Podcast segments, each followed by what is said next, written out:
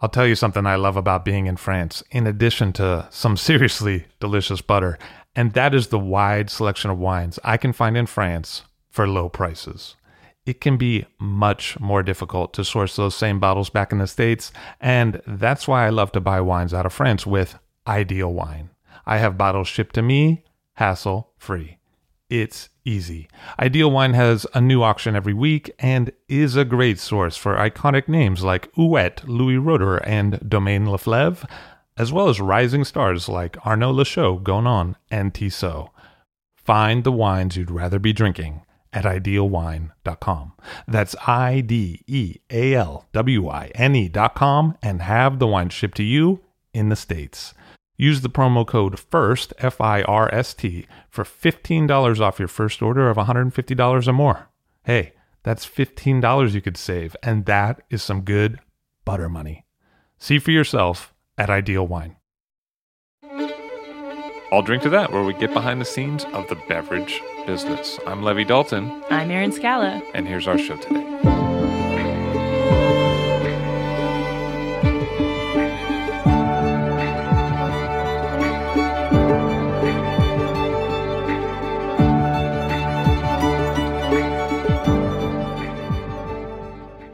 Brenna Quigley, who has her master's in geology and does consulting in the wine business on geological topics. Hello, how are you? Hello, I'm doing very well. It's nice to see you. Nice to see you too. Interestingly, most of your family are geologists. Yes, yes, they are. My uh, dad is a geologist, and I have three brothers. Two of them are geologists. One of them is married to a geologist. What's it like at the house when you all get together? Are there like a lot of hammers around and stuff? And there are a lot of hammers. Uh, most people I realize don't decorate with rocks, but uh, you know, my family has rocks everywhere. And how is it that you all became geologists? I mean, was it like a group ordination? Did they line you all up together and give it at one go? Yeah, no, not at all. My my dad was a geologist, and growing up, none of us really had almost any interest in it. Uh, I remember him pointing things out to me and just not paying attention at all. I think all of us tried to be biologists first. That was kind of our original goal was to to do biology. It always sounded exciting. We liked the idea of working outside and working with living things. And I did my undergrad in uh, marine biology. I had these grand ideas of being out on the water and seeing wildlife everywhere. And the reality of it is, is you spend a lot of time looking into a microscope. Uh, whereas I think with geology, the expectation is less exciting. You're talking about rocks, so it it doesn't sound like a lot of fun. But when you actually go and do field work in geology, you talk about big questions. You talk about how the Earth was formed. You talk about how landscapes were formed. I think a lot of times in, in wine interviews, people say like, you know, what's the wine that got you into wine? You know, Yeah. that, that stock question. So, what was the rock that got you? Yeah. re- You know, It was just an introductory geology course that I took in college. I, I kind of took it as almost like a joke. Like I thought it would be fun to call my family and ask questions, you know, like as I was studying. And I remember when I was looking at schools with my family, we drove down the coast. We drove from Seattle all the way to San Diego, me and my parents. And driving down south, I spent the entire time looking out the window to my right at the ocean. And my dad spent the entire drive looking to the left, looking at the rocks and how the cliffs were changing and how the landscape was changing. And about two weeks into taking this introductory geology course, I drove down from Santa Barbara to Los Angeles and I realized that I didn't look to my right once. As soon as I had a few keys to understanding more about the landscape, I was just as just as excited by the things going on in the cliffs as I had thought that I would be about the water. How many times have you wrecked your automobile? yeah, no, it's actually a real thing. It's really dangerous driving with a bunch of geologists. It's terrifying. Originally, you were thinking maybe the oil industry might be your your game. In graduate school, the oil companies recruit pretty heavily for graduate students. And so I early on got involved in a recruitment program.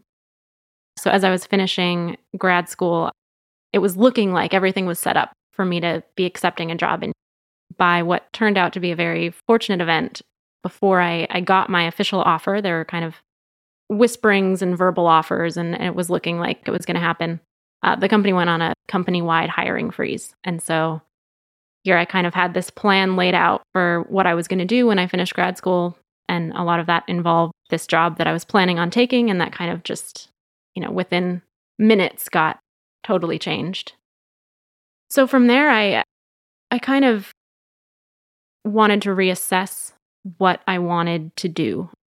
I wasn't necessarily interested in oil and I wasn't interested in going out and searching for more oil jobs. Uh, I, for a minute, I, you know, kind of fallback plan was like, okay, well, I'll work for the family then. You know, most of my family was working together at the time. And so I, I took a, a job for them out in South Dakota. So I drove out there and was working with my brother for the first time on an official job. And my brother's wonderful, and we never fight or argue.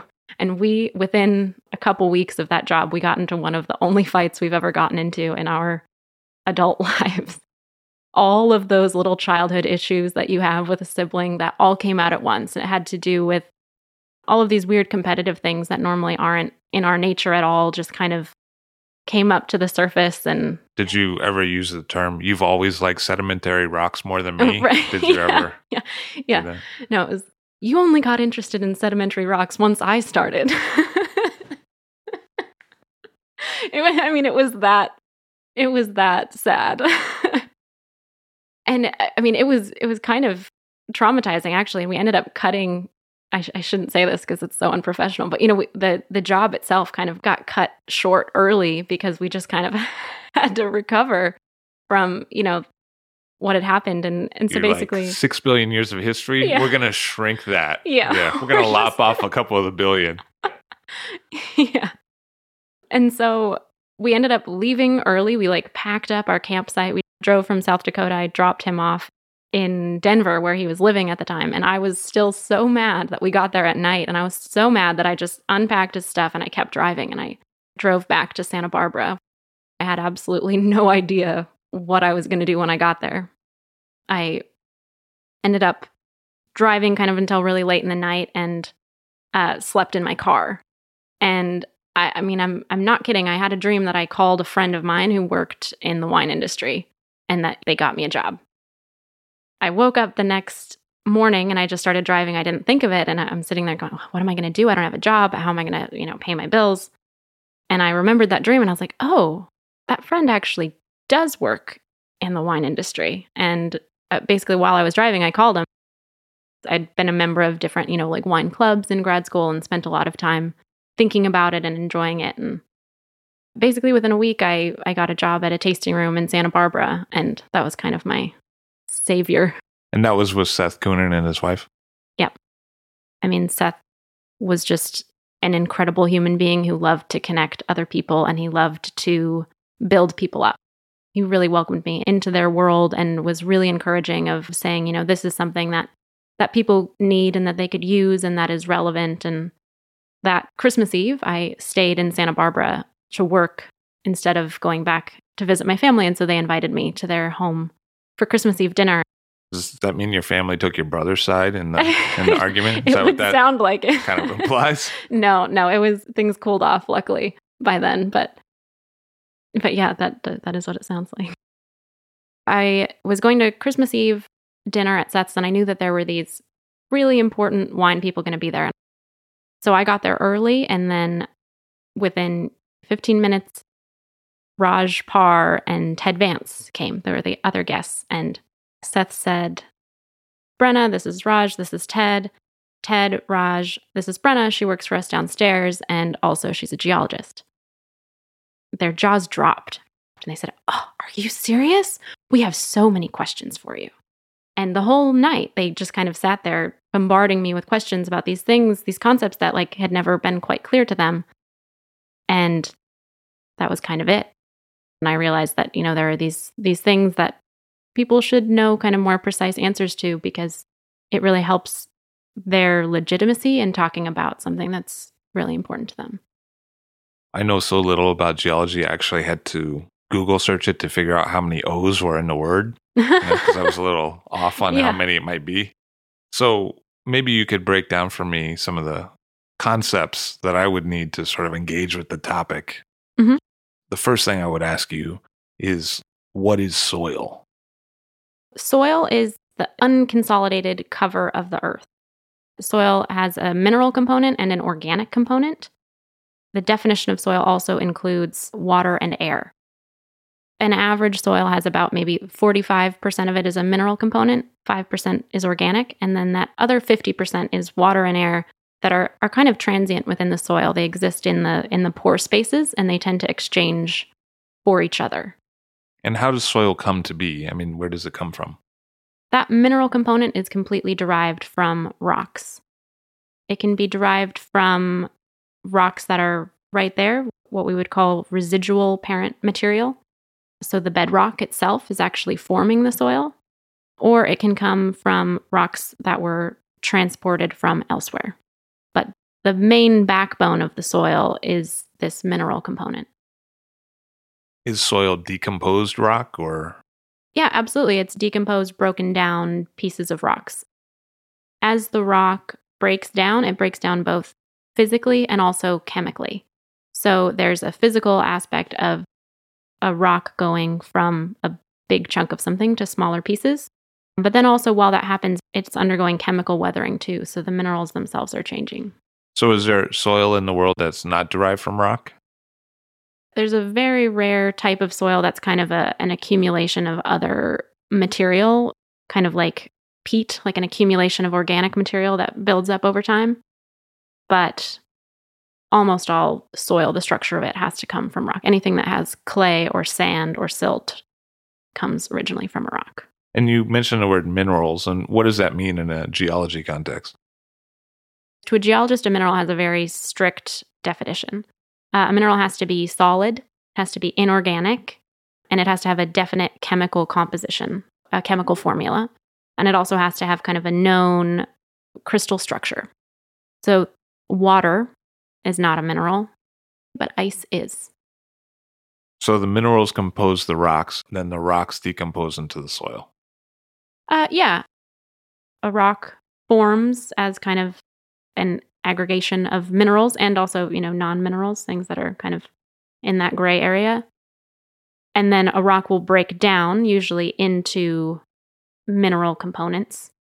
And then eventually those minerals will then chemically break down into maybe a different type of mineral as well. So when we talk about, you know, clay minerals, that would be usually a result of the chemical weathering of a parent mineral. So a mineral can become a different kind of mineral over time. Yeah.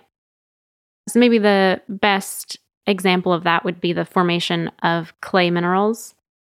And so what happens is when you have a mineral at the earth's surface that's not necessarily stable when it's put into contact with water and air, it'll actually chemically break down into something that is more stable. So, for example, feldspar in a granite will break down into certain types of clay minerals. And usually it's it's just the introduction of air, you know, oxygen, carbon dioxide, and water. Actually, the weathering of rocks is one of the major sinks for carbon dioxide in the atmosphere. So that weathering process actually takes requires CO2 and then builds it into the, the structures of the minerals that it forms. There are lots of really great papers on how plate tectonics, the building of new rocks and then the, you know their eventual weathering does control global climate change on a millions to tens of millions of year scale. If I were to understand better about what mother rock or bedrock is vis-a-vis soil, what is the relationship? Because I think a lot of people who haven't studied geology understand this idea that there's layers of soil and that there's topsoil and that there's bedrock, but I feel like when conversations start, it's often unclear which one they're talking about. Yeah, absolutely. That does get really confusing. So, in the simplest sense, if we're talking about a soil that is a residual soil, again, to, to use that term again. So, if we're talking about a residual soil, uh, we're talking about a soil that is formed by the degradation of the bedrock. And so you can imagine kind of from the bottom up, so from the bedrock up to the surface, that rock is kind of weathering and breaking down and forming that mineral component. But then if we look from the top down, so from where there's organic life and stuff on the surface of the earth, that's contributing air and water and organic matter that are kind of mixing with the bedrock below. And as those two processes happen, coming from opposite directions, they're going to create different layers, so different stages of the breakdown of the bedrock and the formation of soil. So I think a lot of times in my mind, I would confuse minerals with elements. Yeah. I would think of iron or magnesium as a mineral. Mhm. But you've already explained how a mineral is a crystallized form of. Mhm. And so, where do elements fit into that picture? Basically, elements are the building blocks of minerals. So, minerals are more something uh, like, let's use quartz for an example. Quartz is a mineral, and its chemical formula is SiO2. So, it's a solid crystalline structure of silica and oxygen. Uh, so, like we said, ice is H2O. So, you know, hydrogen and oxygen are elements that, when they are chemically bonded together in a solid form, form ice. So, are there families of rocks? Are there groupings? Yeah. We mostly talk about three types of rocks there's igneous, sedimentary, and metamorphic. So, igneous rocks are any sort of rock that formed from molten rock.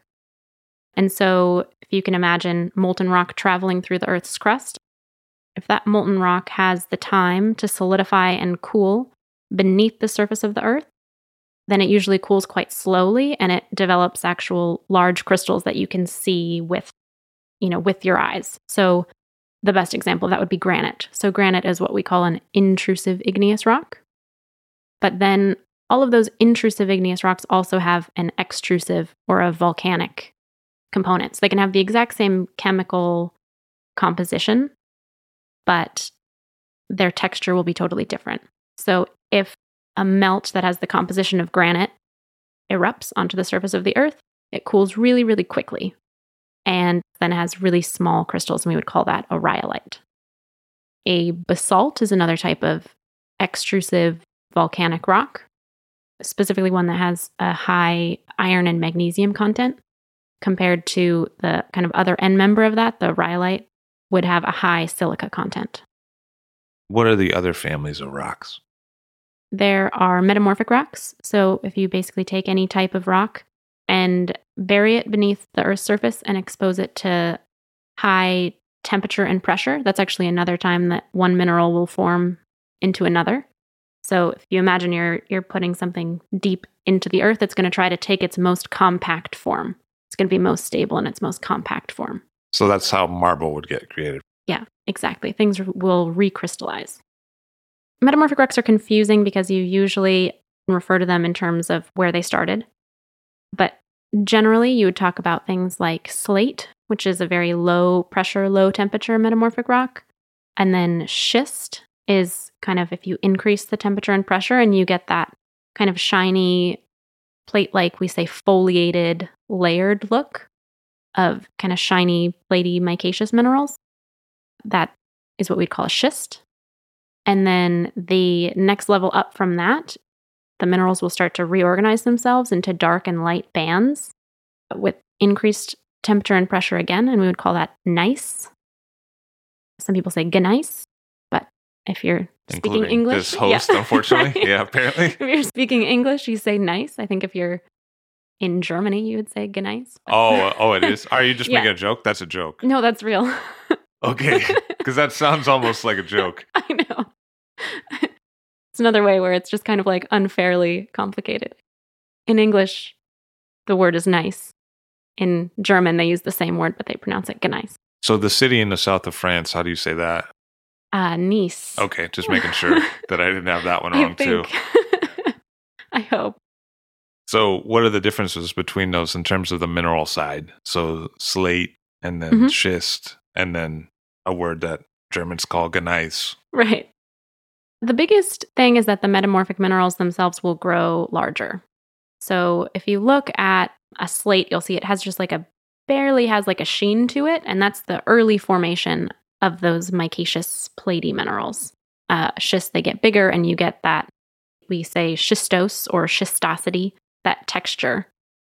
which is really important and becomes really important as something to form soil with because it creates space for water and air to move into and further break down the rock that then the roots can then actually kind of travel through those cracks. And breakdown is where soil is, right? I mean, that's yeah, you're forming is. soil. You're directly forming the mineral component of soil.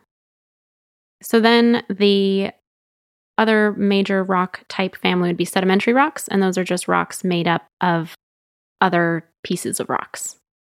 So, you know, sandstone is made up of little grains of sand. Clay stone or mudstone is made up of clay or mud that's, you know, been solidified into rock.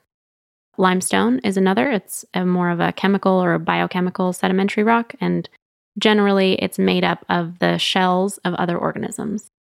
So, limestone is a sedimentary rock that has a significant calcium carbonate component. And usually it's the shells of those organisms that come together to form a solidified limestone rock. Is there one more silt, right? Doesn't silt play into it? So that's another, you can have a siltstone. So when we talk about clay, silt, sand, uh, we're just talking about grain sizes of rocks. And so if you have a dominant grain size that then gets solidified into a rock, you would go, that's a siltstone. So there's different forms of sort of the same rock. Yeah, yeah, exactly. And unfortunately, what happened, what's confusing about that is so, so yes, you can take a granite and as it decomposes, like you see in Beaujolais in the Northern Rhone, you'll see like a granitic sand. And so you'll actually see all of those components of the granite rock. They're just unconsolidated in the form of sand. Like I said, some minerals are more stable than others, so they preferentially chemically weather. So usually when you get to, you know, maybe a transported material of sand, by the time that it's broken down that much, you've lost a lot of those other minerals and you're left with the hardest ones. So a lot of sand is mainly composed of silica or quartz. And that's because it's such a hard, resistant mineral that it, it still remains, whereas other things have weathered into clay minerals that have then been carried off somewhere else. If the weathering is happening right there in place, like it often does in Beaujolais and the Northern Rhone, you see all of those components there. They don't get carried away in time because the soil is so shallow that the rocks are weathering in place. Clay seems like it's uh, complex. Clay is the smallest grain size that a piece of rock could break down into. And like I said, by the time things break down that much, a lot of times they've actually had to chemically turn into something else. So that would be the group of clay minerals. Uh, you can get clay particles of silica just because silica or quartz is such a hard mineral that it can remain intact all the way down to the tiny, tiny, tiny size of a clay grain. But most of the time, they're going to weather down into a type of clay mineral that are usually these teeny tiny microscopic little plates, so they're flat. And those flat plates then have an immense amount of surface area compared to other things. And that surface area is what makes it chemically active in the soil. Does that imply that the origin of what is decomposing into clay means that there's different kinds of clay? Mm-hmm. Yep. So, like I said, clay can be any type of rock that breaks down into that small of a grain size. There are different families of clays, and they're a little complicated. There are swelling clays and non swelling clays. And I think there's a big, although quite complicated technical conversation to have about the role of different clay minerals in the quality of the soil. But it's a little complicated. I would say the two major families of clay are going to be the grain size type of clay, so just purely something that's really, really small, versus an actual clay mineral clay. I guess because I'm dumb, I am having a hard time understanding the difference. No, it's really confusing. Maybe here's the best way to describe it. So I said before that it's the surface area that is most important in order for a grain of rock or of a mineral to be able to be chemically active in the soil. So if you imagine a gram of sand, the surface area on those minerals is going to have about the same amount of surface area as like two lines of text on the page of a book. If you take a gram of silt, the surface area of that is going to be equal to about four pages of a book, just because those grains are smaller. There's much more surface area. So, grain size clay, so spherical pieces of quartz, would have the surface area in one gram of about the wall of a large house. And so then, if you compare that grain size kind of spherical clay to the actual plates, the flattened plates of clay minerals, the surface area in one gram of clay minerals would then be equal to, I think it's like all of the walls, the floors, and the ceilings of a large house. So you've just really exponentially increased the surface area and basically the, the potential chemical activity of that substance. A lot of times when I look at some of the major wine regions of the world, whether that be Burgundy or the right bank of Bordeaux or Rioja or parts of Napa or Dundee Hills in Oregon or numerous other places, the topic of clay comes up. Mhm. You know, it's just a four letter word. But your suggestion is that what the clay is interacting with is also what the clay is from. Mhm. So, if I could just understand better Yeah. how clay differs around the world, or if it doesn't. I think that that's something that actually there needs to be more research on. When I've talked to other geologists, those who have been really supportive of this kind of research have said, I think you need to look into the specific families of clay minerals and if they're varying from region to region, because that would make a huge implication on the texture of the soil, on the chemical composition of the soil, on the soil's ability to interact with the vine. What's difficult is that clay minerals are so, so small. We can't see them. We we can't even really understand what they are with a regular microscope. It requires really high, high resolution, high powered microscopes. We're talking about something that's less than 0.002 millimeters in diameter. So it requires a different type of research to be able to understand those families of minerals. But I think that that would be an interesting, very likely a very interesting contribution to the discussion. So, a lot of times in the wine world, I hear about marl. hmm And what is marl? So marl is a mixture of clay and limestone. So it's kind of uh, one way to describe it would just be kind of like a dirty limestone. And does that mean that the limestone is breaking down into clay? Yes. So again, it's this confusing idea where the limestone itself is breaking down into smaller clay pieces, but it's also probably going to be mixed with those clay minerals that were a part of the limestone are coming from somewhere else and are giving it more of a complex kind of muddier texture. And then, speaking of mud, what is silt? So silt is just that intermediate grain size between sand and clay. Uh, we can't really see the difference between silt and clay. And the only way that field geologists can really understand the difference is actually their texture, like in your mouth. So the only time that I will really see geologists put dirt or rocks in their mouth is that if you put silt in your mouth, it has a little bit of a grit to it.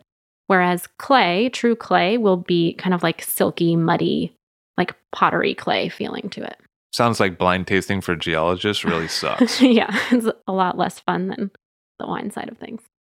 so, I feel like in the wine world, some of the key things that I hear about in terms of soil types in the world are limestone, clay, sand, granite, basalt, slate, and schist. So, if I were to understand each of those better, it sounds like really some of them are subsets of the other. The definition is based on the size of it. Mhm. But if I were to understand those topics better, what should I be thinking about? I think when I think about families of soil as related to wine, they really kind of break down into two major categories for me. So there's soils that form from the actual residual parent material, so from the breakdown of bedrock, versus those that form from transported material from elsewhere. And I think that most soils in the world are based on transported parent material. So it's based on kind of alluvial sediments that have been built up somewhere that have a lot of clay and a lot of organic material. So, alluvial is it's been moved by a river or something Mhm, else. yeah.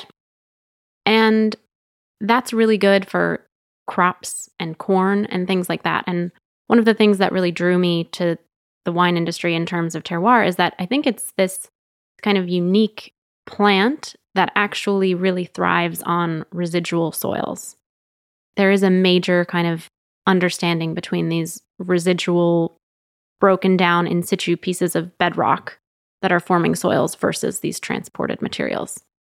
And so from there, you can then kind of take a look at what that residual material is. So, based on rock type, so maybe there are volcanic rocks that would have a certain texture.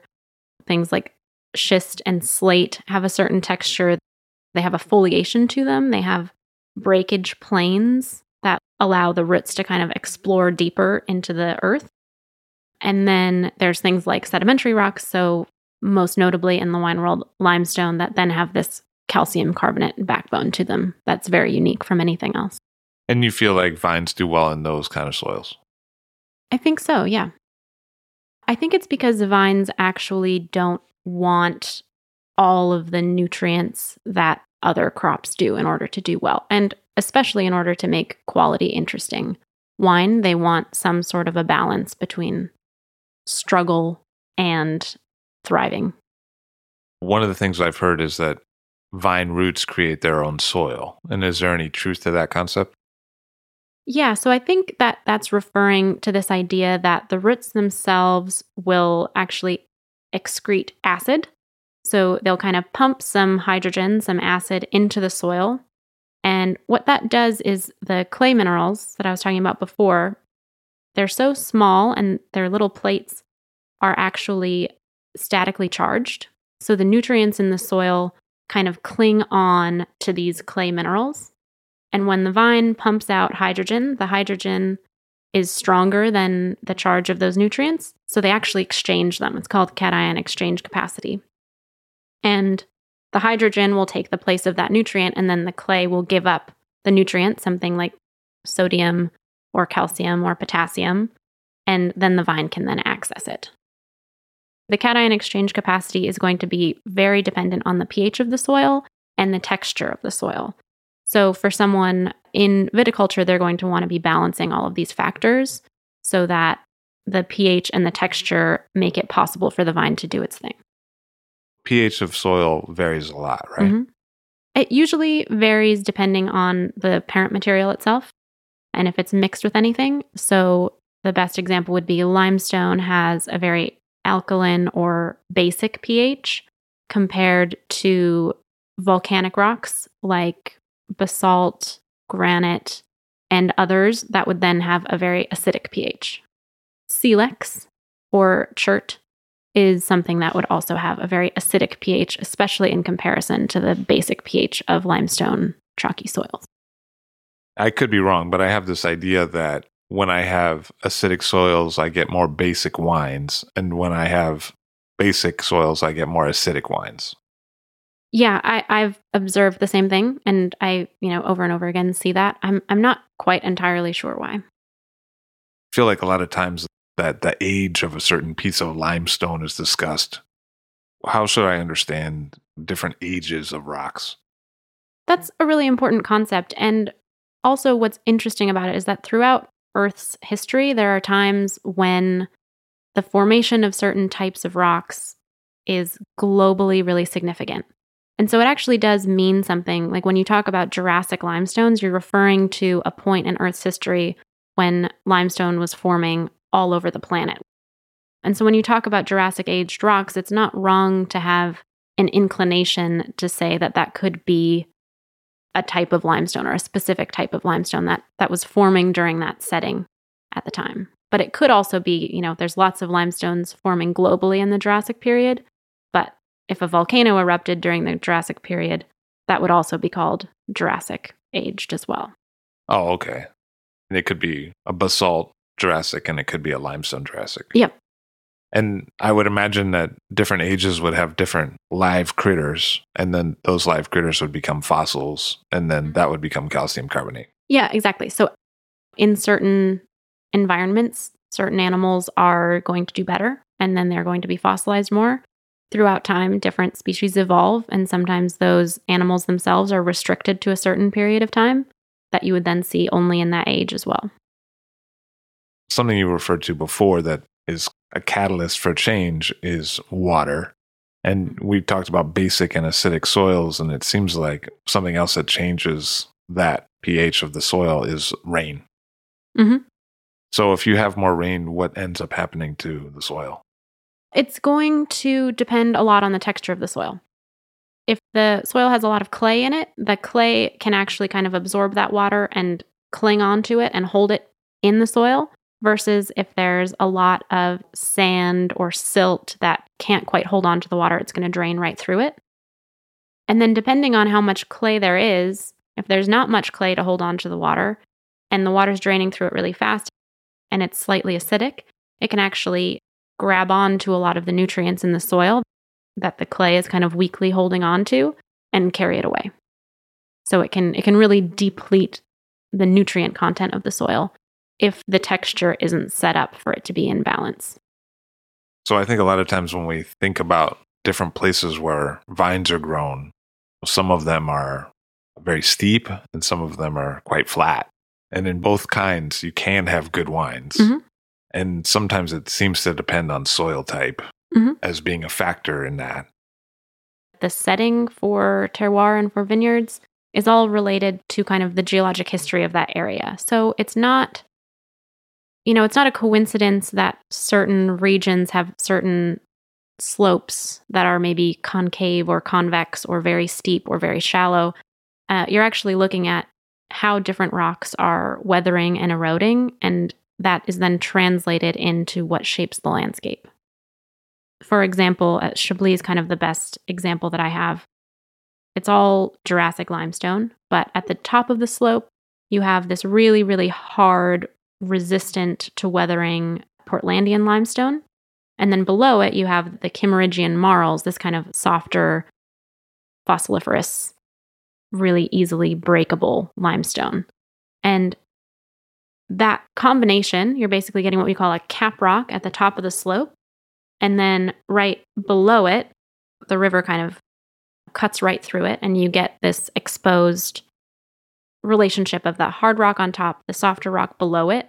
And that softer rock really gets to kind of erode and form into a little bit of, of like a belly in the soil. So a concave shape to that slope. And that's created by the relationship of the cap rock on top, the softer rock below. And it actually allows for a slight accumulation of soil, of that kind of marly clay that forms nutrient rich soil, mixed with the hard little pieces of, of scree of that hard rock that kind of rain down on top of it that contributes to a lighter texture that doesn't make the soil too sticky or wet or heavy or hard to aerate. So basically, the type of rock can also determine the shape that we find it in. Yeah, exactly. You see these kind of long concave slopes in Burgundy that are, you know, this really classic limestone relief. And then you go into Beaujolais and you suddenly see these really rounded granitic hills. So the type of rock is really controlling what the landscape looks like. So if I were to look at France big picture wise and the history of the geology of France, what should I think about for France as a country? So, what's really incredible about France is that it has all sorts of different types of rocks. It has almost every type of rock that a geologist could imagine. And they're all put into certain places based on their geologic history. So, it's not random. They're not randomly scattered about the surface of France like pieces of rocks on the ground. They all got there through a very precise geologic history. So, the history of the geology of France starts uh, over 300 million years ago. Um, most people know that Pangaea was a supercontinent that existed in the past. But what a lot of people don't know is that there are actually several different supercontinents in the history of the Earth. So Pangaea was just the most recent. And that makes sense if you think about, you know, continents are basically moving around a sphere. So if they continue moving for billions of years, they're going to crash into each other. And then eventually they're going to start moving apart and then they'll crash into each other again. So basically, the oldest rocks in France, the Massif Central and the Massif Armoricain, are ancient, ancient mountain ranges that were formed by the assembly of Pangaea. So before Pangaea existed as a supercontinent, it was separate continents that all kind of came together during these, you know, relatively dramatic continental collisions and formed these really ancient mountain ranges. Sometime after 300 million years ago, Pangaea started to break apart. And so now we're getting into the formation of the Paris Basin. So the Paris Basin is when we talk about, you know, Champagne, Chablis, Sancerre are all a part of the Paris Basin. And they formed during the Jurassic period, so around 200 million years ago. And it's not a coincidence that, you know, whenever you see little recreations, drawings of dinosaur times, that it always looked really kind of hot and muggy and tropical. And that's because during this time, the temperature of the Earth was actually higher. It was a really warm time in Earth's history. And there were no glaciers at the poles, so sea level was really high. So if you imagine Pangaea started breaking apart, and all of that land that just newly separated got flooded with water. And it was in these massive amounts of really shallow, warm waters that we started getting the formation of limestone. And this is why the Jurassic period in time is usually associated with limestone, is because a huge amount of the Earth's continents were actually flooded with water as they started moving into their present day positions. And so throughout time, you were getting layers and layers and layers of limestones building up on top of each other as sea level would rise and fall. So that kind of forms the Paris Basin. So you get different layers of limestones that are exposed at the surface today. And then the last thing that happened was the Alpine, we call it the Alpine orogeny or the building of the Alps. And that happened when, as the continents have separated apart, and now in certain places they're crashing into each other again.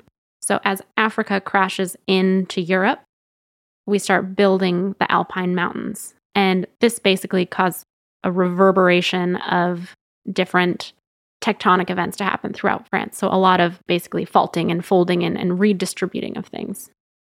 And that's really where you get the the complexity of Burgundy geology is essentially Paris basin sediments that have then been kind of broken up and redistributed and reorganized. It used to be that Burgundy was actually continuous with the Jura, but due to this faulting of the Alpine orogeny, they basically got separated. A big block in between them dropped and separated them out. But that's why when you're standing on the slope in Burgundy on a clear day, you can look out over and see Jura, where you're actually going to be on rocks of the same age that formed at the same time. So, if I were to look at some of those key formations of France, where do they correspond to wine regions? So, kind of starting at the beginning with the the ancient rocks. So these are going to be rocks that are mostly granites, a lot of metamorphic gneisses and schists and things like that. They are concentrated around the Massif Armoricain, where you get the Muscadet in the Western Loire, and then the Massif Central, where you get the Northern Rhone Valley and Beaujolais. Uh, and then just slightly younger rocks, so the Jurassic limestones of the Paris Basin.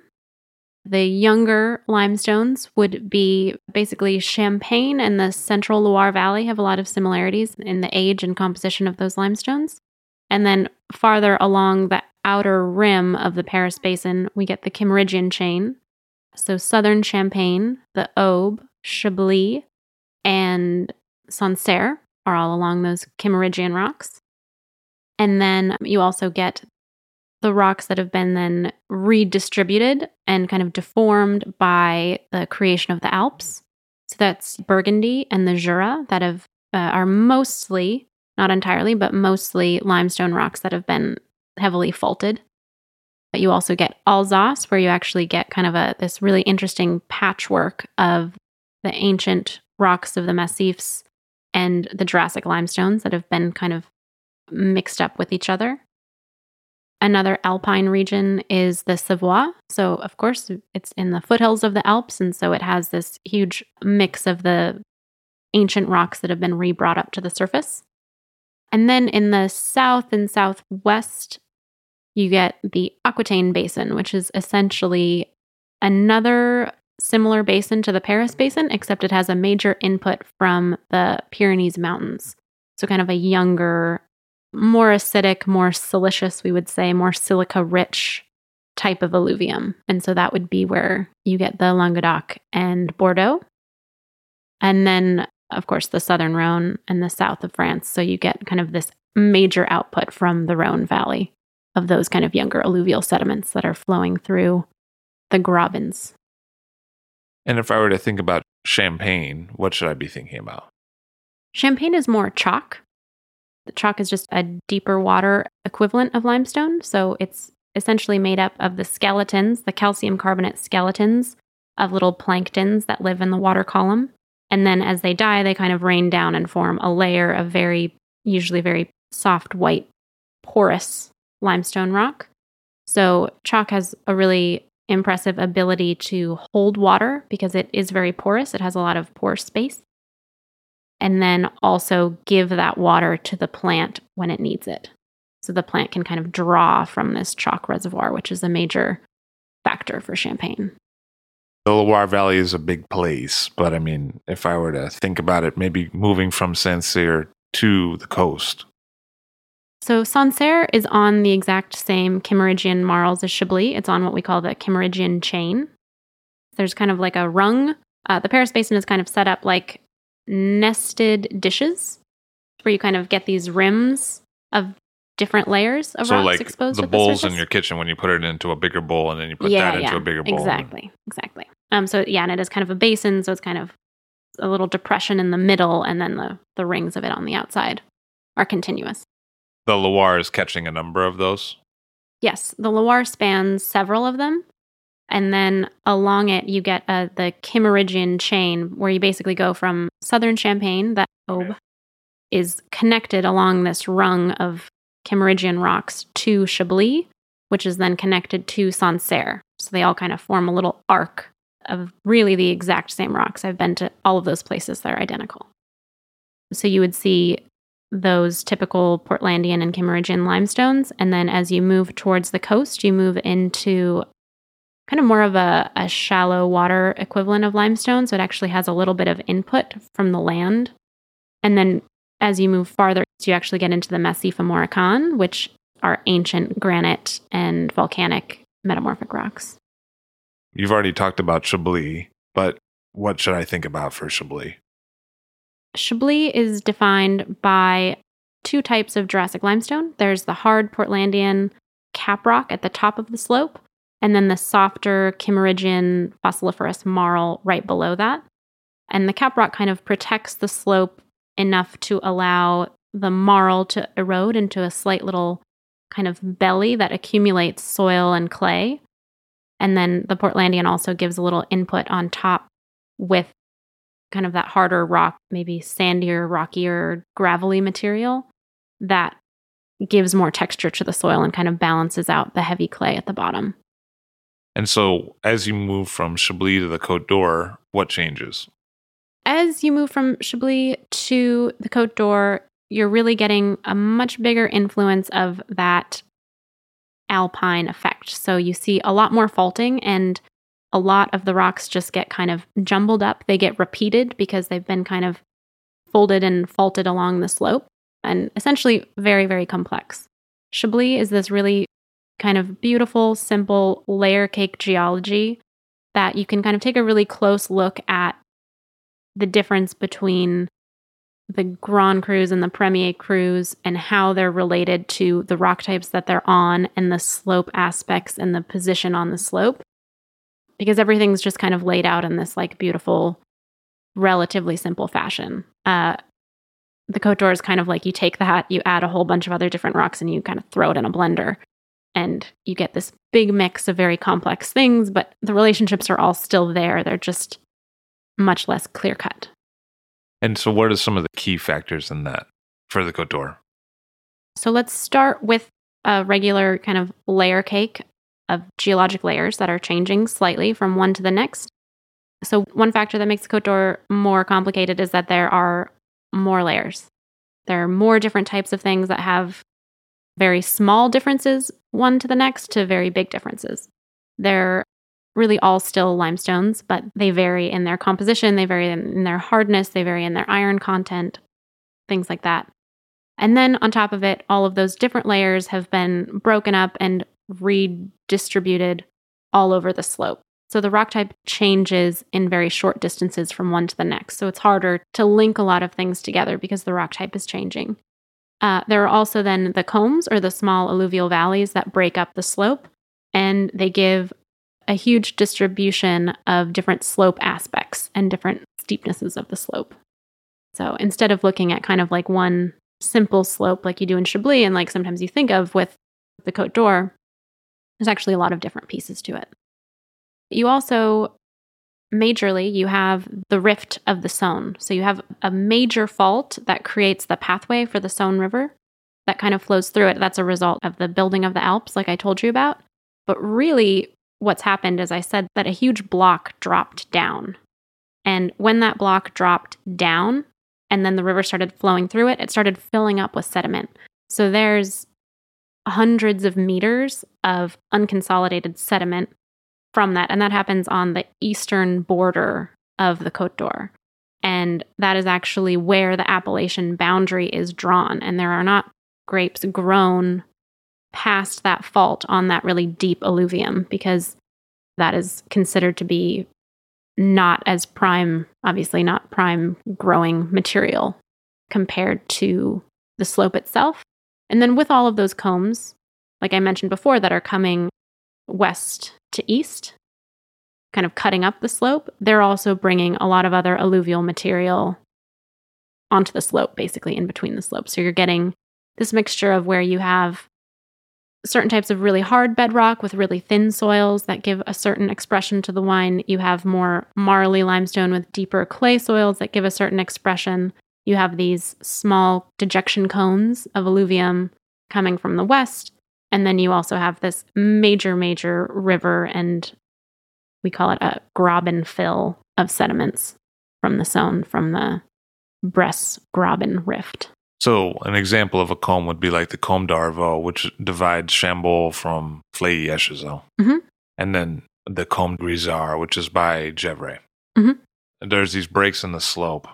And often I think about them as bringing air through. But Mhm. of course, you being a geologist, think about them as bringing soil through. Yeah, sure. And I mean, it's a combination of all of those factors that's significant. It's bringing cold air, it's bringing different types of rocks, it's breaking up the slope, it's adding diversity to the aspects of the slope.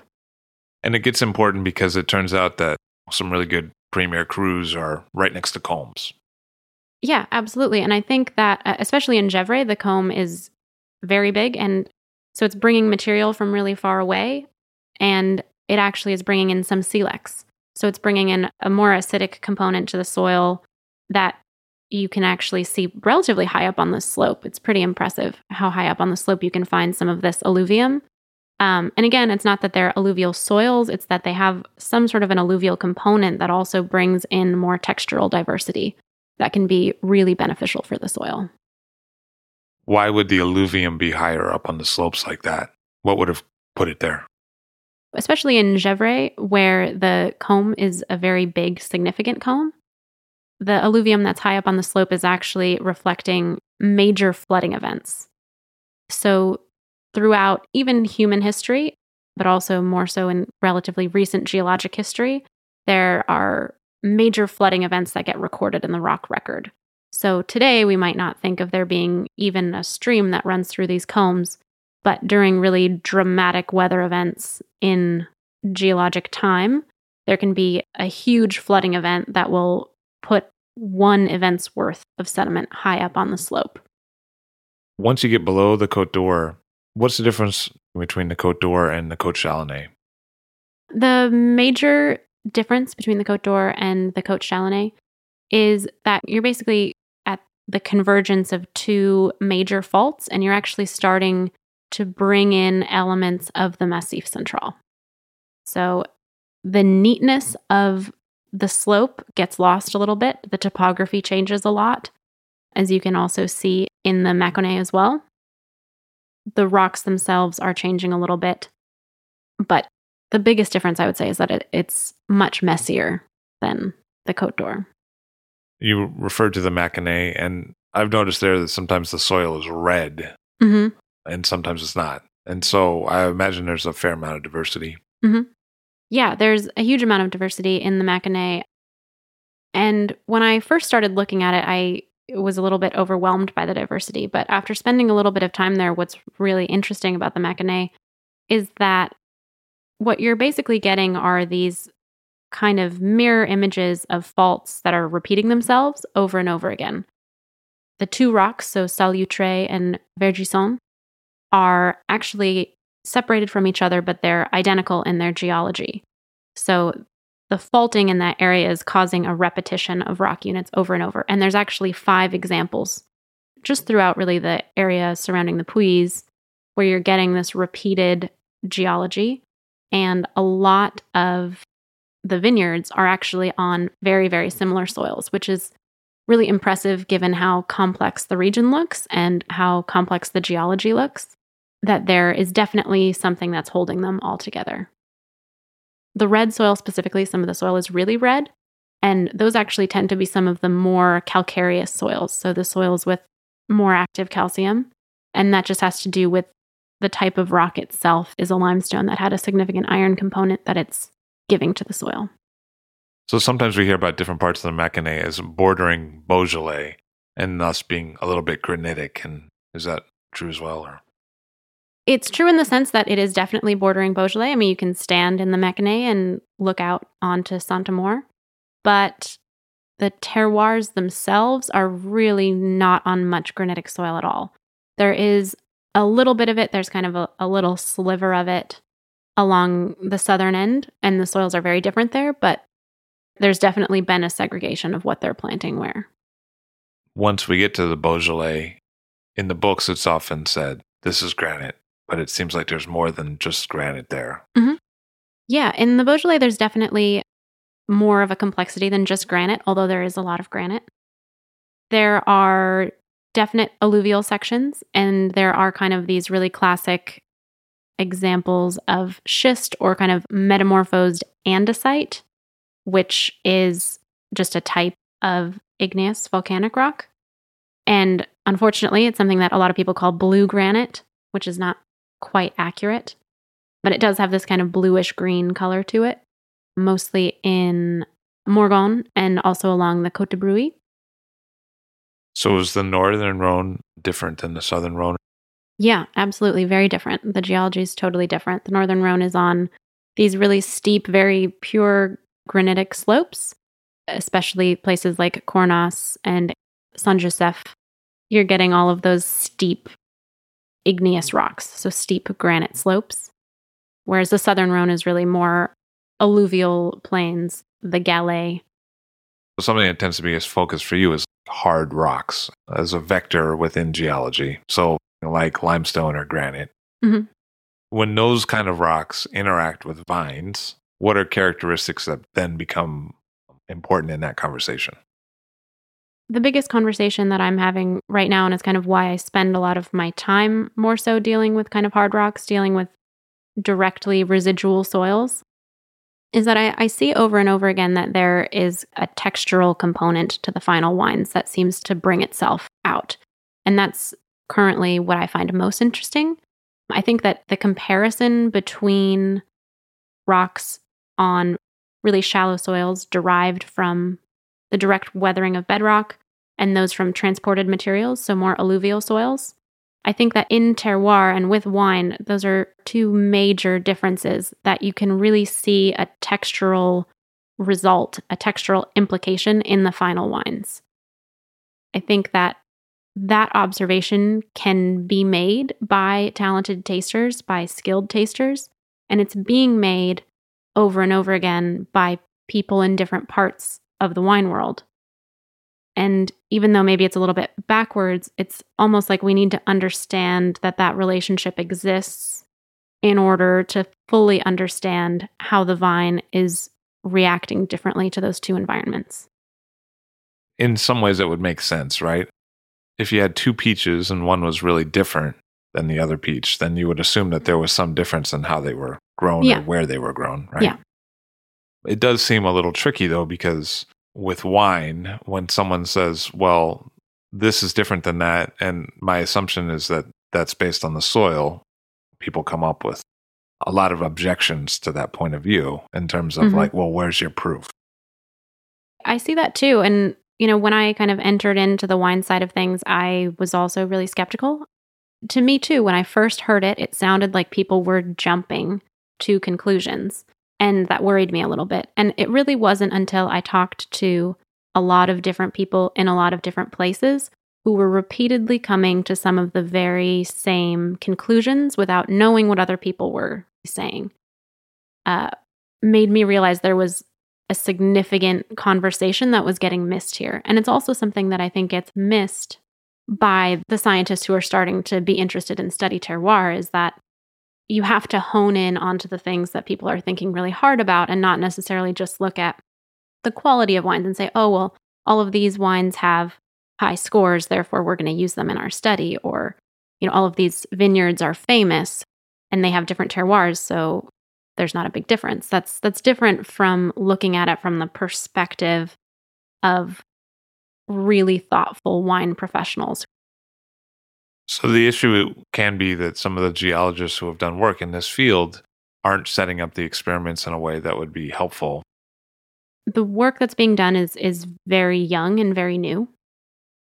And I think that what they're doing is building a basis of really interesting studies. And with an area of research that's relatively new, it's hard to expect someone to come at it from the perspective of a professional taster. However, I think that it needs to get to a point where it is more approached from the wine side of things. We have to, to really understand what the relationships are, what the observations of people's perceptions of terroir are, in order to effectively test them. You know, words like persistence and grit versus power and finesse and fineness are all terms that do get repeated over and over. So I feel like there's two different lenses there. There's the science lens where people are privileging induction instead of deduction. Mhm. And then it sounds to me like you're using a lens that might be more associated with sociology or ethnography. I think that there is value in finding a way for the science side of things to approach the subject from the understanding of the wine community. And so, in order to do that, I think that there needs to be a good communal language of people who are making these observations in order to see them repeated in a statistically significant manner. So, you know, wines from deep clay soils is maybe one of the most recognized textural comparison that people are making over and over again. So, wines on deep clay soils have a broadness to them. They have a broad, rounded texture that's almost similar to the feeling of pottery clay in your hands. Like you can almost kind of feel that texture in the wine versus wines on really shallow soils, almost directly on the bedrock, that have a much more linear, straight texture to them. It's a huge difference in the texture of the wine, and it's something that people see over and over again, but it's not necessarily something that a scientist who's not deeply involved in the wine community could get to right away. The other pull of that would be for me, a sandy soil can give like an airy wine. Mhm. So Absolutely. on Oh, that lifted spectrum, lightness. Yeah. but the, it seems sort of like the problem maybe i don't hang in the geology circles a lot is that the geologists sort of think the wine people are kind of like pagans like you know they're celebrating these rituals but it's just irrelevant to scientific research You know, I mean, maybe some. I I would say that I've also been really impressed by uh, really geologists like wine, and they love the idea. They're kind of bound by rules of logic, but really they are very supportive and excited about the connection. They're just going to be very kind of skeptical and logical about their steps to getting there. And I think that again, it's that gap in communication between the way that people are talking to each other, where it's kind of missing a step there. There's definitely a support and an interest for it. It's just that they haven't had the same experiences with wine that are difficult to kind of overcome. one of the things you referred to earlier was the ability of soils to hold or regulate or bring back to the vine water Mhm. And do you think that that's a factor, especially when it comes to some of these textural expressions that you referred to? Yeah, definitely. I think it's definitely one of the major factors that makes one site unique from another is both the soil and the rock's ability to hold water and both in a way that can be detrimental it can hold too much water and the vine cannot be happy versus kind of a happy balance of being able to supply the vine with the right amount of water and also the soil's ability to hold heat so the way that the soil and the rocks themselves are actually going to mitigate microclimate. So, for example, clay holds water. And when that water evaporates, it actually causes cooling. So sometimes clay soils can actually be quite cool because of that evaporation. One thing that I've found, especially looking at terroirs from place to place, is that they all have kind of like a different limiting factor that changes what the most ideal terroir of that region is. And the limiting factor could be water, it could be, you know, disease pressure. Like I know in Sancerre, they tend to prefer slopes with aspects that give them a nice breeze and that get sun right away in the morning because disease pressure is so high that they need to be able to counteract that with kind of early morning drying of dew kind of things. Versus temperature, you know, maybe the limiting factor in the soil is going to be if it's in a really hot region, maybe it's going to be a soil that allows things to stay cool, or the opposite of that. If you're in a northerly region that doesn't get quite warm enough, there's going to be this push for soils that tend to retain heat.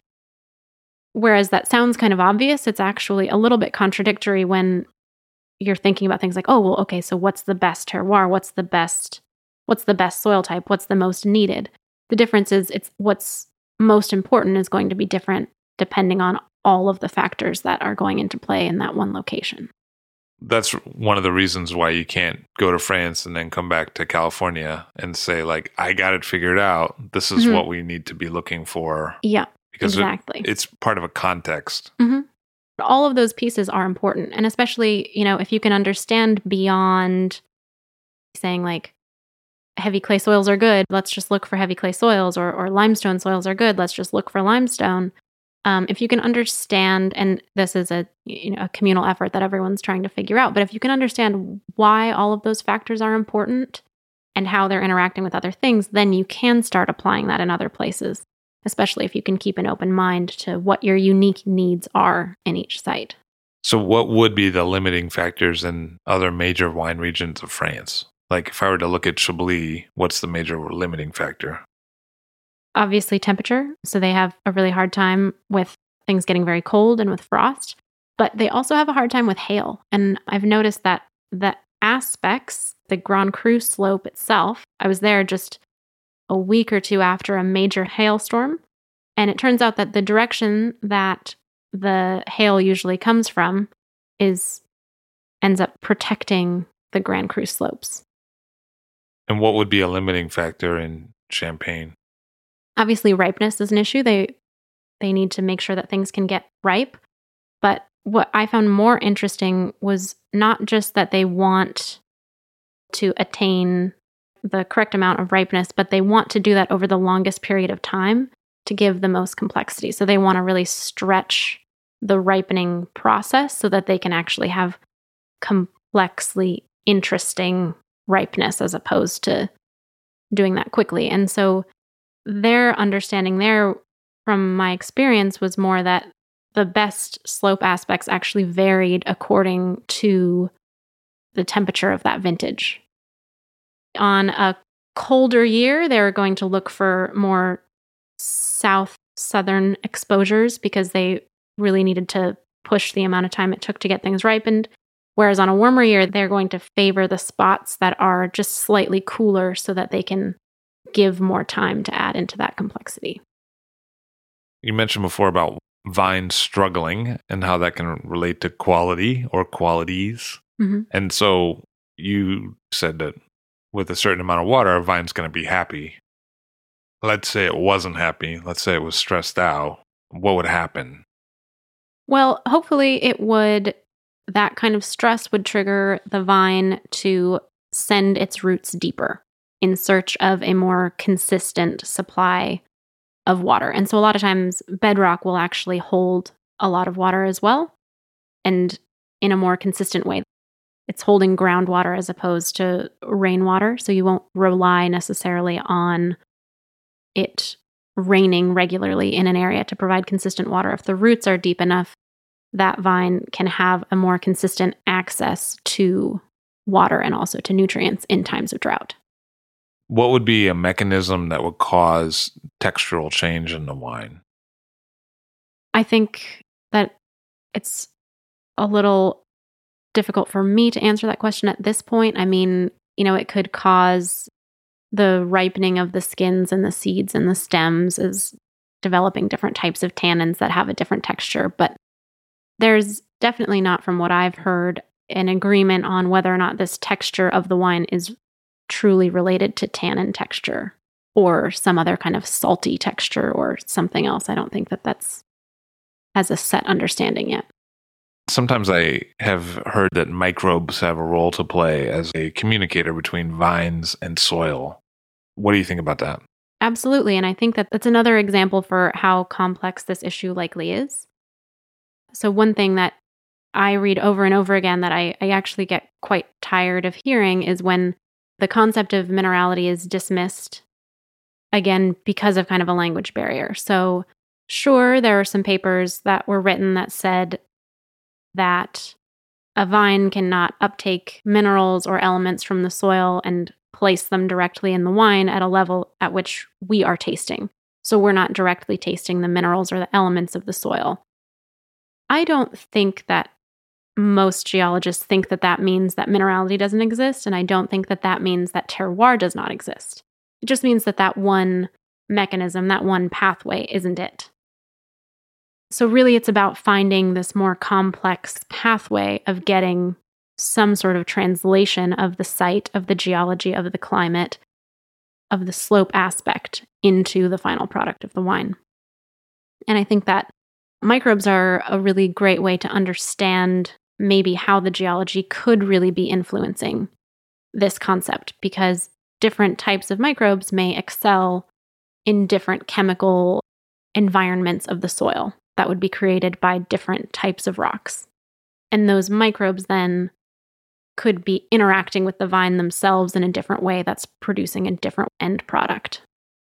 We've talked about like what's there originally, but there seem to be a lot of inputs um, into both soil and with water that happen in viticulture. So, you know, people rip soil and add things to it, or they add nutrients during a fermentation process, mm-hmm. you know, that may have been deficient in the soil. So they'll add it to the wine or they'll irrigate. And so, what do those inputs do in the short term and what do they do in the long term? I would say the inputs of, you know, water and nutrients are kind of two separate concepts. I think that the water conversation is when you break down all the aspects of terroir, the water conversation, you suddenly realize why it's so important. Um, and if terroir is being translated through the roots, interacting with the bedrock, it is logical that it would be very difficult to get a wine that expresses terroir if you're irrigating. Because if you're irrigating, you're irrigating right on the surface. And so the roots have no incentive to send their roots deeper and deeper and deeper. And so that's obviously also a question if you're going to be comparing the terroirs of two different places, can you really make that comparison if someone's irrigating?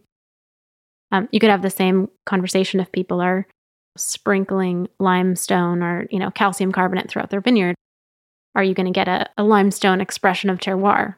I don't really think so, but if you're putting in an input that potentially obscures the terroir, that's possible. I think for me, it's more important that there's kind of a harmony between what the terroir is, like what it naturally lends itself to, and how it is then managed, how the vineyard itself is managed, and how the wine is made.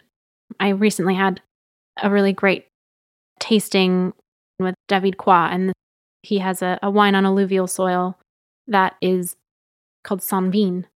And he fought with this wine for years and years because he prefers wines that are more linear and strict and more of that kind of like hard bedrock quality. And he really tried to guide this wine to it. And it just never really got there. And when he finally kind of set back and let the vines do what they wanted to do in an alluvial soil and make the wine in a way that is going to be rounder and softer and easier, he finally did produce a really beautiful wine that represents that harmony. And and I think that certain times, you know, wine is a business. It's a livelihood for a lot of people. You know, sometimes you have to amend soils and sometimes you have to irrigate your vines so that you don't lose your your living for the year. But I think that if that approach is coming from a harmonious way of understanding where the wine itself wants to be, then it's not so much a conversation of what is messing with the terroir or intruding into it for me, where things can often be on separate tracks is that the wine criticism often seems to be detached from uh, soil considerations, but have a lot of ramifications. So it seems to me that certain critics prefer certain soil types without realizing it, Mm-hmm. and then privilege those wines in the scores. Yeah. Yeah, absolutely. which is another way of sort of misapprehending the context hmm by saying like this wine is better than this wine, where really the conversation is more like I like deep clay. hmm Yeah. I I struggle to think of terroir as in terms of quality, although you can't deny that there is a, a quality hierarchy in places like Burgundy where they have clearly made a hierarchy of quality. Um, but I don't like that idea as much as I like the idea of embracing what a certain site can give and making it into the best version of itself, as opposed to just saying, you know, no matter what, if it's deep clay, it's going to be good. I mean, if you tried to make deep clay into a lean, ethereal, lifted wine, you know, I'm not a winemaker, of course, but in my opinion, you would probably end up with something that's quite disjointed and doesn't quite have a, a true sense of its own personality. So I think that there is a technique that can be harnessed relative to different terroirs. And, and I think talking with lots of different vigneron, they, they have that sense too of, of learning their sites, learning each place, what it's trying to give.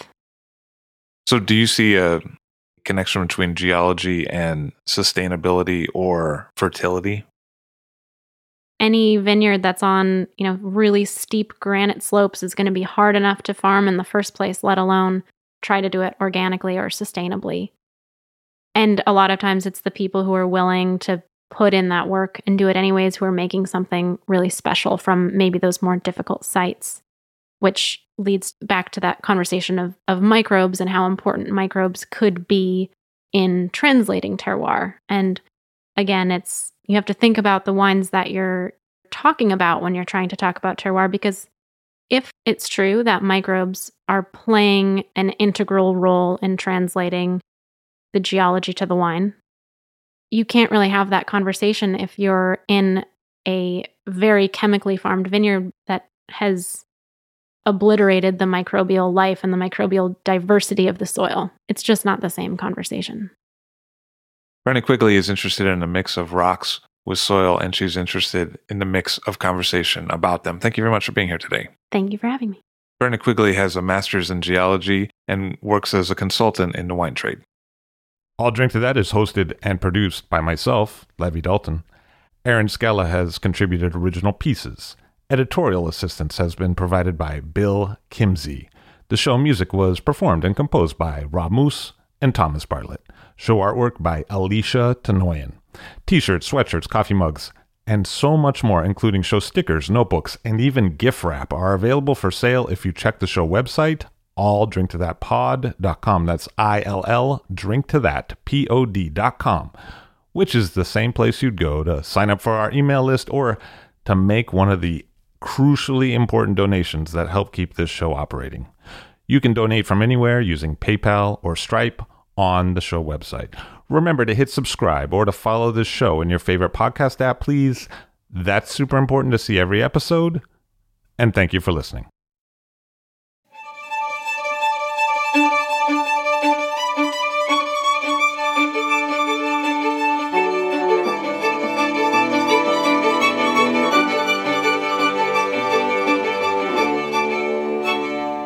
This episode came together with a lot of help from the Wasserman family, who have helped countless writers and journalists learn more about Burgundy over the years. What would be a limiting factor in the Côte d'Or? I think that that's something that's changing a little bit. I mean, usually the limiting the limiting factor for Grand Cru sites is that kind of middle of the slope balance between there being clay and bedrock. But I think that as it, the climate each year gets increasingly warmer every year, there's a lot more interest happening higher up on the slope, where again, it's that question of complexity. With slightly warmer temperatures, you're actually getting more complexity and seriousness from these slightly higher altitude slopes.